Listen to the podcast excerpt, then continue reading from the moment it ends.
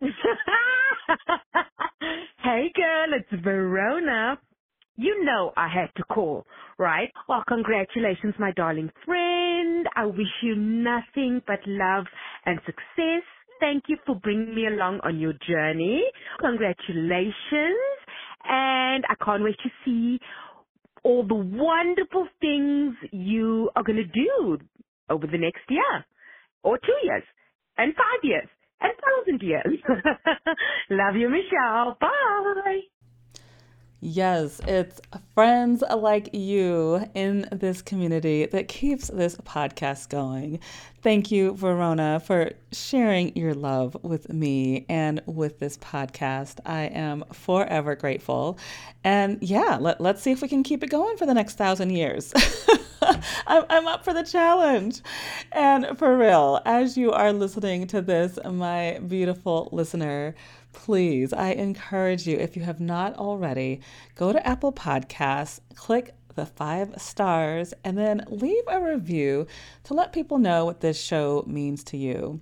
It is in that way that people can find us, and you will be part of helping our mission of creating healthier communities. And that is by mindset, by nutrition, by fitness, and all of the things that we are going to continue to dig into in Nourish with Michelle Fox in the coming years. So please find a way to share your love, and you know your girl loves you back. Welcome to Nourish. I am Michelle Fox, culinary nutritionist, health coach, and your host for this podcast. I teach busy professionals how to get more nutrition in their bodies and how to have more fun in their home kitchens. If you struggle with consistency or sometimes forget to make your needs a priority, you, my friend, are in the right place. Join me each week for inspiration to increase your energy, strengthen your mindset, manage your hormonal woes, and so much more. You have a lot on your plate, but that does not mean your nutrition should suffer. You deserve to live in a body and have a life that you love. So let's dig in.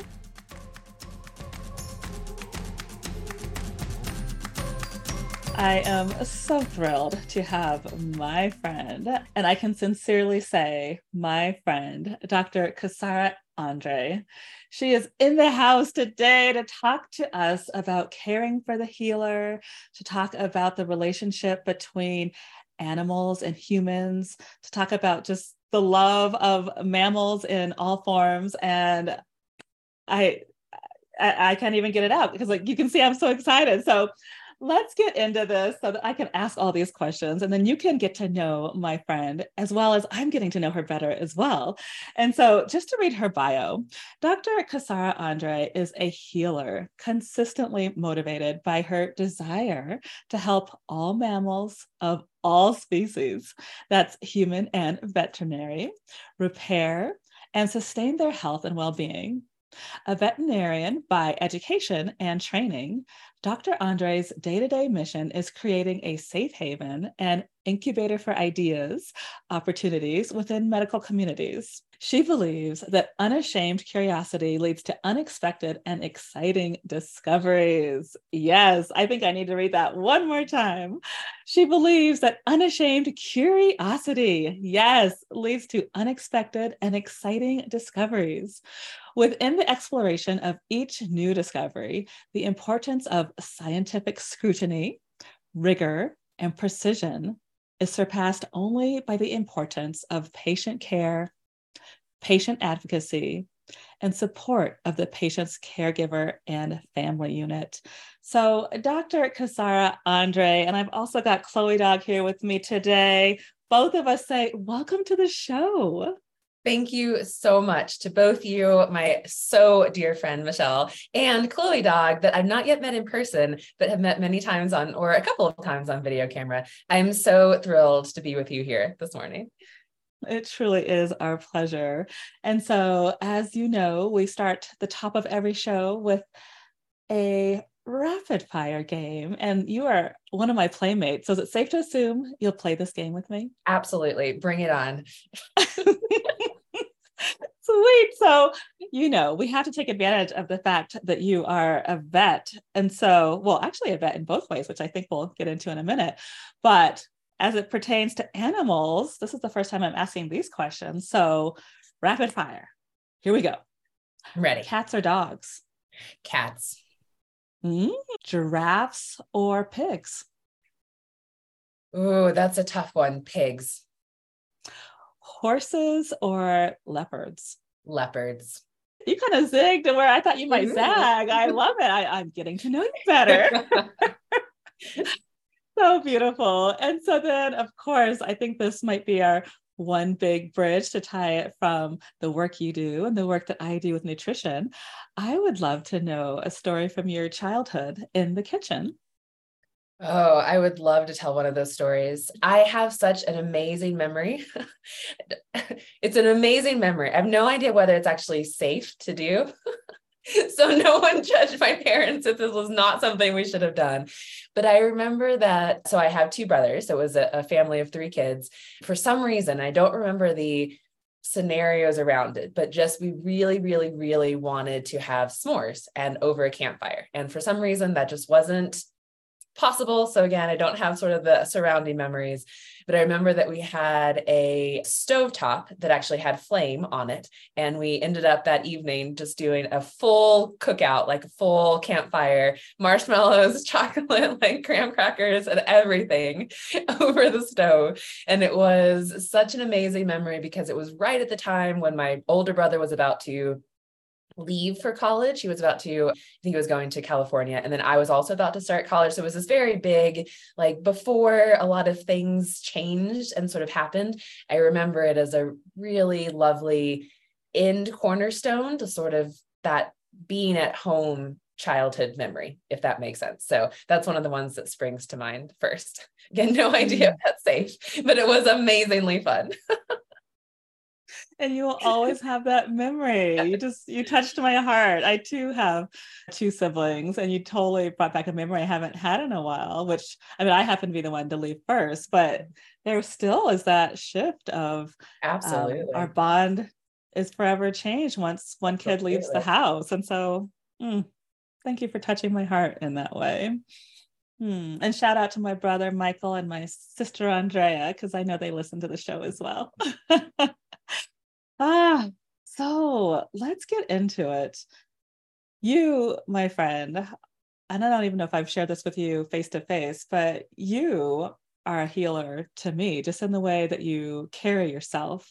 Thank and you. to bring our, yes, you are welcome. And to bring our listeners in, you and I met just a few months ago at the Conscious, wait, Actually, do you remember what it was called? The Yeah, yeah, I do. They're actually having a coffee meetup in a in a couple of weeks, so I hope I get to see you there. It's the Conscious Entrepreneur Summit out of Boulder. Thank you.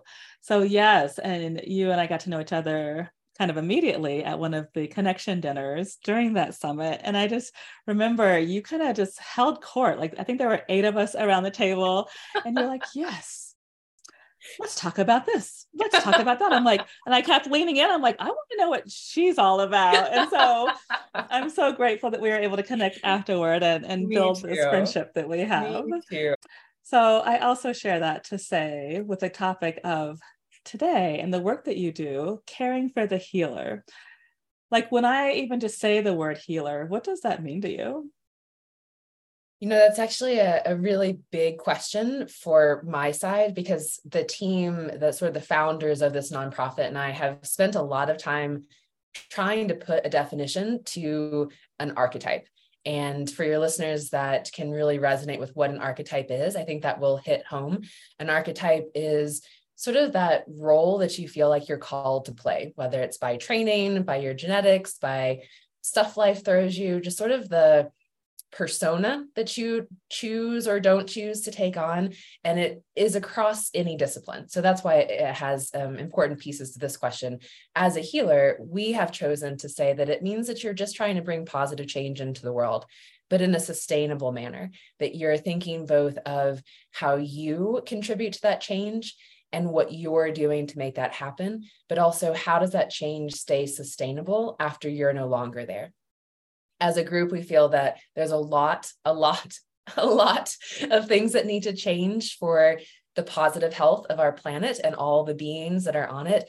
And that healers, anyone who takes on that choice to really lean in, to run forward, to stand up when everyone sort of else is sort of crouching down, like just to be able to be that archetype of being present and leaning in, it requires that you also are able to do that that you have the strength of physical body, of mental body, of emotional body to be able to give that care. So that's why we've really picked the care of the healer, of the individual, leading towards our mission of planetary health, which can be really, really big when you hear that said. But we believe that those healers have an incredibly important role of making that happen. Hmm. And you keep using the word we. Will you tell me a little bit more about the organization? Okay. Um, I mean, I know you're in a handful of organizations, but the one that comes to mind specifically is the organization that helped with some of the wildfires, or excuse me, mm-hmm. some of the, yes. I think you helped with the animals during the wildfires. Am yes, right? absolutely. You have okay. an exceptional memory. well done. yes. So when I say we, particularly as reference to care for the healer, I'm speaking about this probably te- group of 10, 12 people that really come from the veterinary side. Care for the Healer is not animal specific. Although, if you look at some of our early projects, it kind of seems like we are. but most of the founders, including myself, come from an animal care background. But what's really unique about that as a founding board and founding members is that we all share an industry that we know really well and that we feel really passionately about. So it's letting us start some of these pilot pilot studies, pilot programs in an industry that we understand really well. And it's also an industry, animal care industry, that other people are able to connect to really strongly. So when I say we, I'm speaking about about 10 to 12 people who are with me on the founding board, founders of Care for the Healer. But it also does tie in really closely to my work with another nonprofit, the Front Range Veterinary Medical Reserve Corps. Now, that is a group that lives under a separate nonprofit, the Rocky Mountain Medical Reserve Corps. We're here in Colorado, if you can't tell from all the, the mountain references. But the Front Range VMRC, Veterinary Medical Reserve Corps, our responsibility is to respond to animal related disasters in the eastern half of Colorado. So in mm-hmm. 2021, um, we were a pretty new unit, um, kind of just got our legs under us in terms of admin, um, who we were, kind of all that structure in place.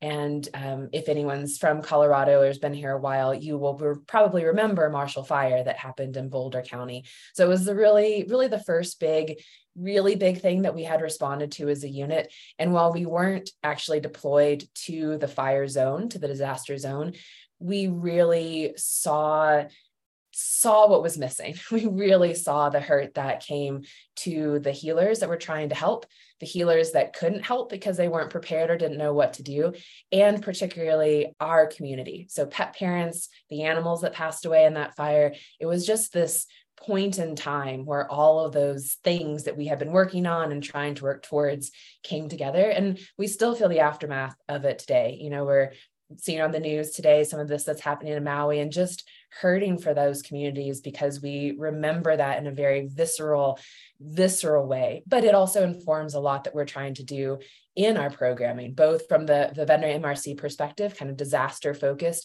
but bigger as care for the healer. What makes us able to respond in a resilient way to things that come up in the world in our lives? And because our mission is planetary health you know we have to recognize that there's a lot to get through. It's not always going to be the fun play with puppies make everyone feel better. Sometimes it's really dirty sometimes it's really messy and we believe that healers are particularly equipped to roll up their sleeves get dirty and come out through the other side.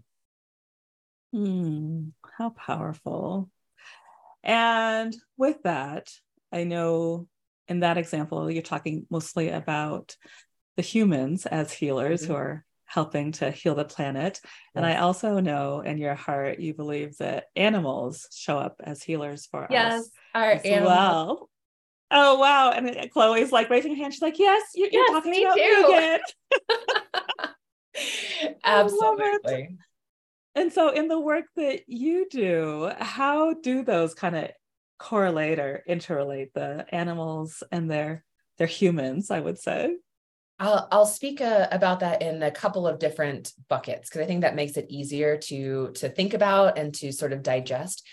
The first the first important part is that planetary health, one health, combined health, um, what whatever phrase gets attached to it, it means that the health of every organism is inseparable from those that are around it that the shared emotional states of us as humans and our animals that all that bleeds back and forth for positive but it can also be negative. And just if we're thinking in the tone of disasters, the companion animals that live with us are at different risks because they live in our world, because they live in environments that we have changed. They live in houses that they can't get out of. So, just by being companions in our lives, they are at a different degree of risk.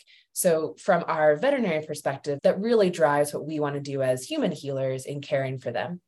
But part of that is recognizing what they give back and that there is a bi directionality, a two way street of healing. Instead of just trying to heal one thing and just hitting your head against it and trying until something works, we really support the idea of looking bigger, looking broader, having a decentralized view and saying, how can we make this positive for everyone? How can there be some mutual healing, some mutual benefit so that we're actually amplifying any good that gets done?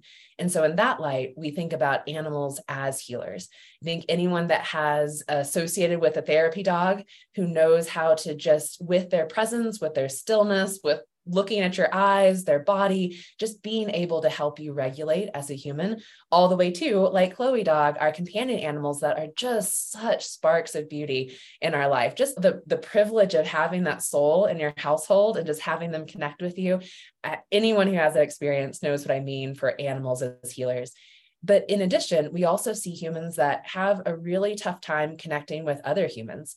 And that's a really big barrier to healing for their own physical healing, for their own mental healing, emotional healing. So, thinking about what other species can do to help us as human species work through some of the hurts that we've had, especially those really long seated ones. So, again, that's why it all merges for me because I am a veterinarian. And so, my passion and my heart's my soul's ethic is to make sure that these little mammals are taken care of. I do care about the reptiles and the birds as well, but I'm just particularly called to serve non human mammals, just how much that they can give back when they're cared for appropriately. Let me ask you something. Are you tired of those relentless hot flashes, night sweats, and the roller coaster ride of menopausal symptoms? Well, Look no further because your favorite culinary nutritionist, yeah, that's me, I wrote the ultimate guide for you, my friend. In Is It Hot in Here or Is It Just Me? I do my best to empower you with seven essential steps to dramatically reduce those pesky hot flashes through the power of nutrition. You are not meant to suffer during menopause, and I want to make sure of that.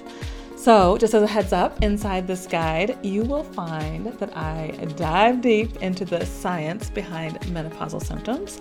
I explain how specific foods and nutrients can work wonders in alleviating those symptoms. And the goal is for you to get a clear understanding of the root causes and how to address them naturally. I also take a step by step approach to outline very simple yet effective strategies to minimize hot flashes, mood swings, weight gain, and a lot more. Take control of your hormonal balance and experience relief like never before. And as a special treat, you'll find a collection of delectable recipes designed to support your journey. That is my bonus to you. I want you to take charge of your well being and reclaim your vitality And this guide, I promise you, my friend, will get you that much closer. So head on over to michellefox.com. You can order your book. Is it hot in here or is it just me there? Or we are now on Amazon. So head on over to Amazon if you prefer to read the guide on your Kindle and just look up Is It Hot in Here or Is It Just Me by Michelle Fox. I want to support you. So please do yourself a favor and grab your coffee today. Yes. And you actually helped me to see the connection between Chloe Dog and I, because I think naturally I've always seen the joy that she's brought to my life. Mm-hmm. But then flipped, it was actually the conference I went to with you, which was, or where we met, mm-hmm. which I remember she was sick that weekend. And you just asked me a few questions. And I was like, oh, I think she got sick because she knew I was leaving. And so since then, I've started to not let her see the suitcases because I've noticed before that she'd get a little anxious when I'd pull the suitcase up from the basement. Yep. And so now I've learned I put her outside and then I like sneak the suitcases upstairs so she has no idea, hopefully, because I didn't realize how connected she was to me in that way before you kind of asked some really good questions. And then my husband, when I mentioned to him, he's like, Yeah, she's attached to you. he's like, so yeah, I feel like she's my therapy dog, and I think I might be her therapy mom or therapy human, I should say. That, that bond, that human animal bond, is such a beautiful, strong, intangible also at sometimes, but so felt. Like it's just this miracle beauty of how we are able to connect to animals and dogs in particular or really companion animals. But when we think about dog human connection their ability to, to be with us in partnership is amazing. In my early career i was a veterinarian for the military so i did a lot of work with military dogs. And that bond a working dog with their handler is very similar to what we have with our companion animals but even even more kind of in a, in a different light because they're very constantly throughout the day just reading each other going through some really tough situations with each other as backup. And then a lot of my work deals with how is the emotional state of both of those both sides of that team. What happens when that animal passes away or the human passes away? What happens when those bond that bond is broken? So again it's that bi-directionality of something that is so strong and so beautiful it deserves to be cared for both in the life of those beings that are bonded, but also when that bond is broken. You know, the grief is something that is beautiful as well, but it has to be handled really carefully. It has to be guided really gently and with a lot of awareness. So some of my work is not just in animals' lifetimes, but what they leave behind when they pass away. And how do we make sure that that life they live with us, as well as that passing, is as beautiful as it could possibly be. Hmm. Can you tell me a little bit more about that? You just got yeah. my heart because yeah. one of the my teenagers was teasing me about Chloe Dog not being around when they head off to college, and I was like, like I'm not even ready to go there yet. But now that I have you in my life, it sounds like this is going to be a graceful energy of of maybe staying in connection when she leaves the physical body. Is that Absolutely. what you're alluding to? Absolutely, a hundred percent. Think about okay. that now with courage and with joy is really hard. But I speak about this to a lot of my clients who have dogs that I don't know Chloe's age, but are probably uh, significantly older than she, so closer to that end of life. Sometimes as humans, it's really easy for us to get trapped in the remembrance of, oh, we're not going to be able to do that anymore. No, she can't get old because that means she's not young and that's closer to when I won't have her but many times that means that we're missing the beauty of the season that they're in now. And just like human health which i know that you're so passionate about particularly particular age of females you know you don't want to miss the moment that you're in. And for looking back to something that was also beautiful not be able to see the beauty of where you are and then making sure that we're giving them the support that they need as they move towards that close of life. You know animals don't really worry about death that's not really a, a thing in their cognition, but they worry about us worrying about them. And so, mm. as humans, as their caretakers, one of the really big things that we can do for their well being is make sure that we are not putting our very human knowledge of, oh, you're you're going to live 10 years instead just living that 10 years with them and being grateful for what they bring into our lives in that moment and then keeping our vow of making those 10 years the most amazing 10 years that it could be so that's that's kind of like a very big broad topic but something i'm really, no, I, and i love that reframing of staying in the moment and saying yes chloe dog you get to have the most amazing days of all the years that yes. you've blessed us with as opposed yes. to me thinking ahead of how sad I'm going to be. Like, thank you for that reframe. That's beautiful. And now, speaking of grief, I know offline you had mentioned that there's grief in the veterinarian community. Yes. Can you tell me a little bit more about that? Yeah, I well, thank you first of all for the opportunity to speak about that because it is it's an area of grief in professionals that I think it's quite hard for our clients to think about when they come to us. And I'll, I'll explain that a little bit more. If we just take an end of an animal's life, so a loved companion animal, just treasured, beloved, when that end of life season begins to come, there's going to be some difficult things to think through, difficult decisions because we have stewardship of their living lifetime. So we do have euthanasia as an option in animals, which is such an amazing blessing to make sure that they can pass peacefully and are not in pain but it means that our the human caregivers have some really really tough decisions to make and we don't always know the right answer. There are often financial decisions family unit decisions there's just a lot of things that can impact that. But the ability to know that you have all the information that you need that's the role of the veterinarian and the veterinary care team. Not to make that decision for you and it doesn't even have to be end of life. This can be for a surgery. I deal with a lot of amputees, and that can be a mm-hmm. really, really traumatic thing for a pet parent to think through because, oh, we're taking my dog's limb. This is, they're never going to be the same. They can't run the same. There's a lot of medical conditions where they do better with the limb amputation. So it doesn't have to be end of life. That's not my point. The point is sure. there's big things, but decisions that we take on as animal caregivers. And what you want, what you need, you someone to have your back from that medical information standpoint yes. as well as, as well as having a team that you feel confident will give that same level of care and love to your animal when they're in those surgical procedures as you would want and as you do at home. So that's the veterinary care team. But what's really hard to think about is that your veterinary care team is dealing with all the same tribulations of life that you're coming from, have their own animals, have their own children, sort of in a really tough corporatization period of veterinary medicine that's just making some of those things really hard, but it's really difficult for a pet parent to see that their veterinarian might actually be in a lot of personal hurt. And so when you put all the emotions that come in with, we'll go back to euthanasia or a tough decision like an amputation or a surgery, many times that caregiver, the pet parent, has so much emotion in them, and that's okay. But many times that can come out in very unkind ways and while we wish that wasn't true, I think we know and your audience will know that that's just that's just true. and as part of right. healers, we want to make that better. But as a right. result, the veterinary care team usually ends up taking a lot um, of blame, a lot of accusation, um, I'll just say this one phrase and kind of move on, but we hear a lot, you hate animals, like you're doing this out of spite. Oh you, you know, you like to see animals suffer because you're not helping me. So a person in crisis, we know, you know, isn't thinking rationally and they cannot mean that. But when you have a very empathetic person on the other side, I think you can just imagine how that feels.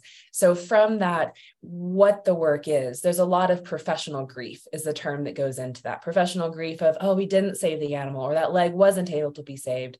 But professional grief, when handled appropriately, actually has a resiliency component to it. It says, man, we didn't save that animal, but we did what we were supposed to. As a team, you know, we were there, we made sure that they were as safe as possible. And then professional grief kind of bleeds into moral injury the feeling of, I tried, but you're telling me that I hate animals and I just didn't do my job. So, from that veterinary care team's perspective, there's a lot going on in that emotional context, as well as some not great care from some of our corporate agencies.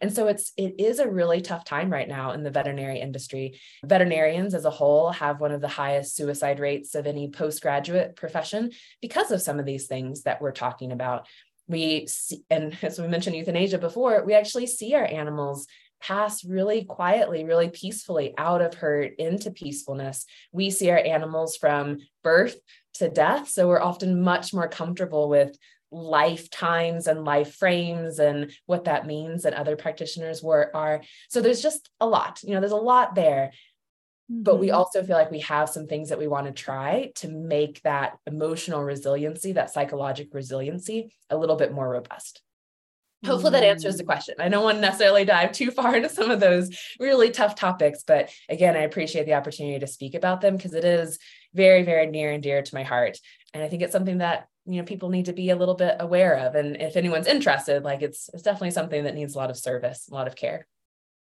yeah well and also just on the consumer side i know a lot of people in my community have their own animals and mm. perhaps maybe we haven't thought about how you the doctors and nurses and people in the care team for our animals are actually feeling and so i so appreciate you bringing that story up just to give us more compassion for what you guys see literally every single day. Like that that's not easy. Well I'll, I'll also throw in there that part of the mask which i think you'll know from just your work in emotional resiliency and human emotions the ability to wear a mask is not always bad. And as a professional, I'm actually quite proud of the mask that I'm able to wear in clinical settings. It's not my role to let you see what's happening in my personal life when I am there for you and your family and this animal, and we are going to make this decision together.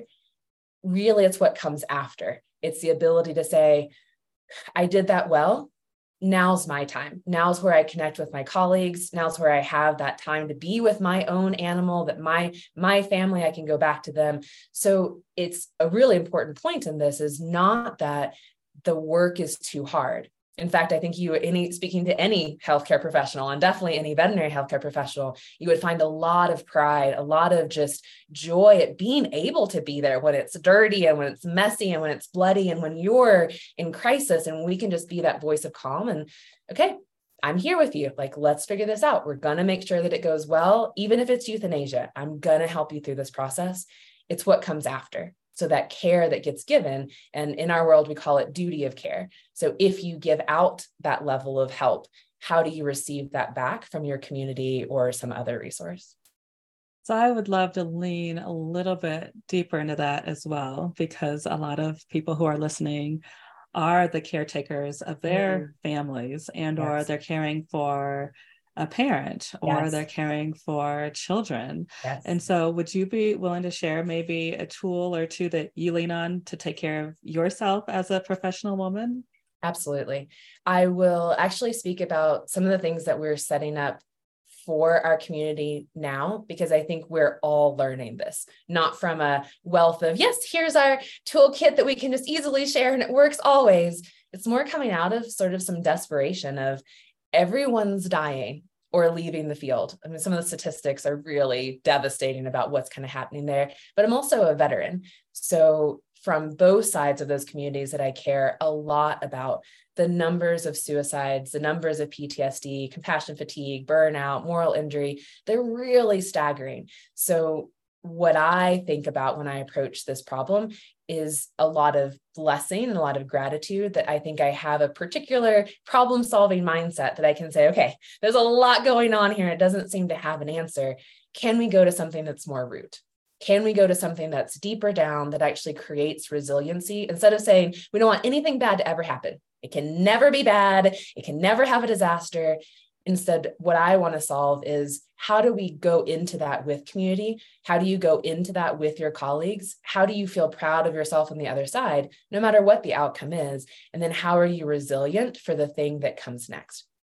So, what we're really mm. working on as a team is our ideas such as community mourning, having a time where you actually are okay with being really sad that might be i'm sure i don't i don't have uh, human children i have a feline child but i can only imagine that from a human child side sometimes there's like this is so hard this yes. should be working and it's not and a lot of my Correct. you know we set up some support groups for them of just being able to share and say you're not the only one like this is what we signed up for to go through it being tough but it doesn't make you a failure because it's not working. It just is inherently hard. And there's some toolkits that we're working on. I'll mention a couple of names if you're okay with that. Hummingly yeah. is a group that focuses on resiliency in disaster essentially they have a set of cards that we work with pretty frequently with our team of just reprioritizing what am i focused on? What am i working towards? Am i eating? Am i sleeping? And so there's some toolkits that we found community mourning kind of in a virtual context so that like i mentioned maui that's happening in hawaii we're going to try to set up a couple of just community vigils. It doesn't even matter that they know or don't know. The ability on our side to just say i'm here. You may never need me but I'm here and I'm not going to put a mm. sit down until like you tell me you don't need me anymore. So things like that mm. really give resiliency to things we want to work on. You know, I live in Colorado, and so there's modalities like cannabis and now psychedelics. Psilocybin was just decriminalized in our state. So, from a what's new, what can we change? You know, we are really looking for those um, things that haven't been examined before to say, can we really solve some of these root issues?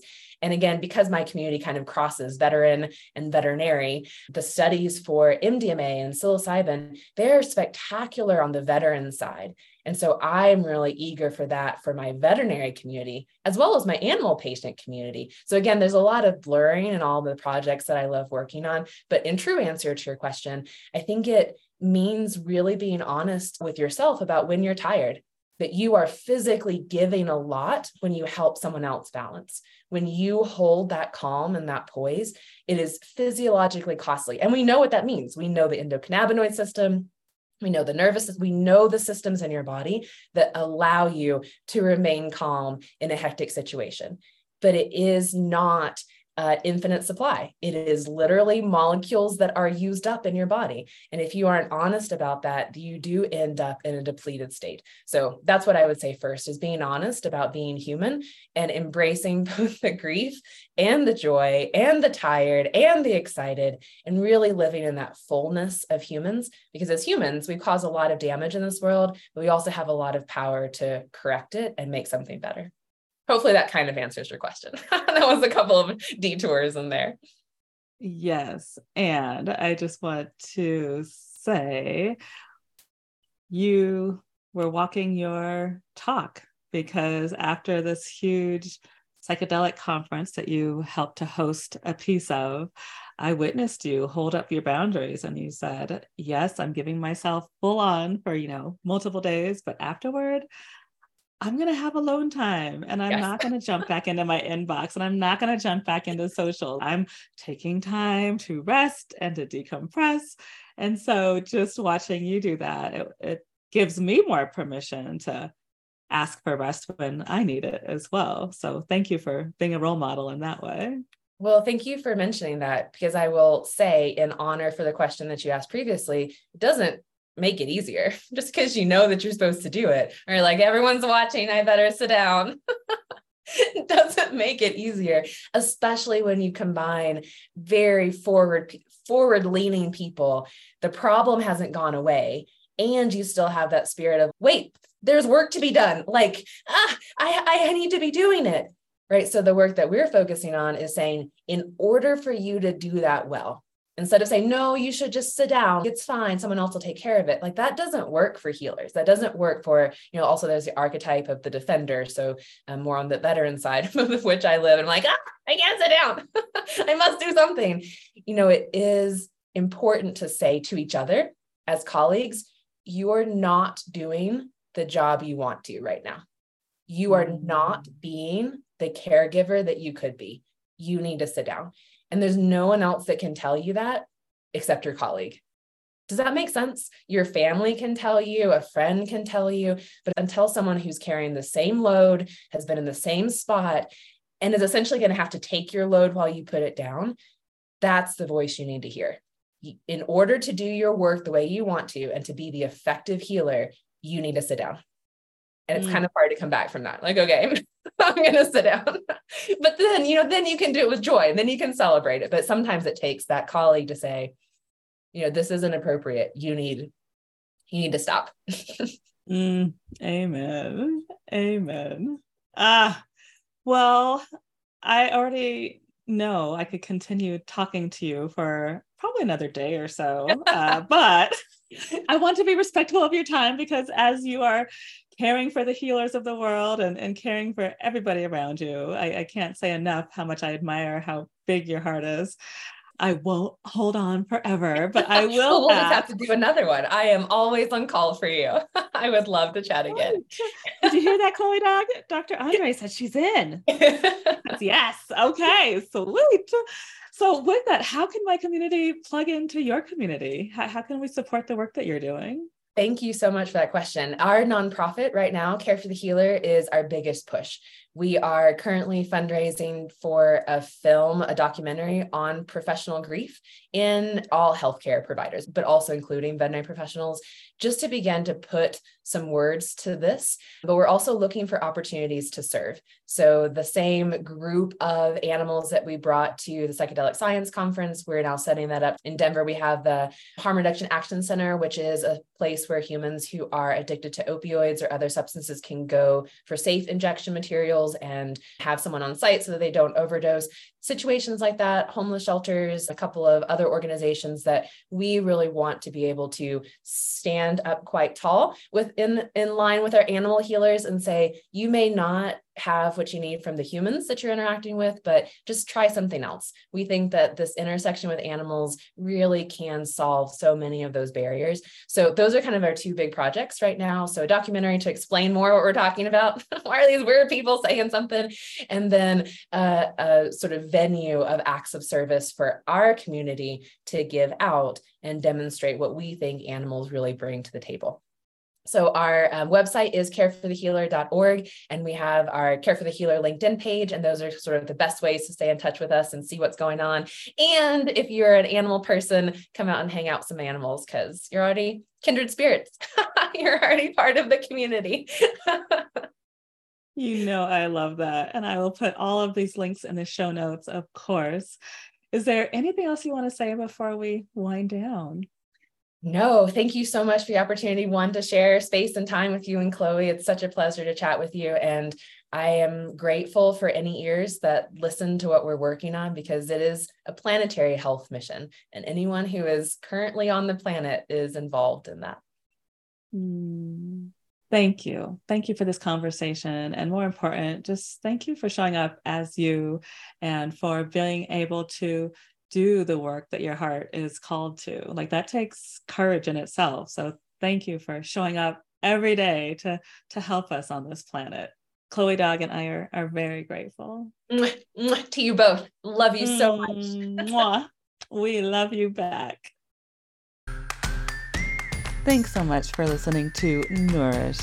Have you been driving, doing laundry, or walking around the neighborhood? Sweet. I've got show notes for you. Hop on over to michellefox.com forward slash podcast when you are ready. I will let you know that on the page you will find resources to support what you've just learned on today's show. And then, of course, you can grab some health supportive freebies as well. If you enjoyed this episode, I would be honored if you would leave a review on whichever podcast platform you are listening on.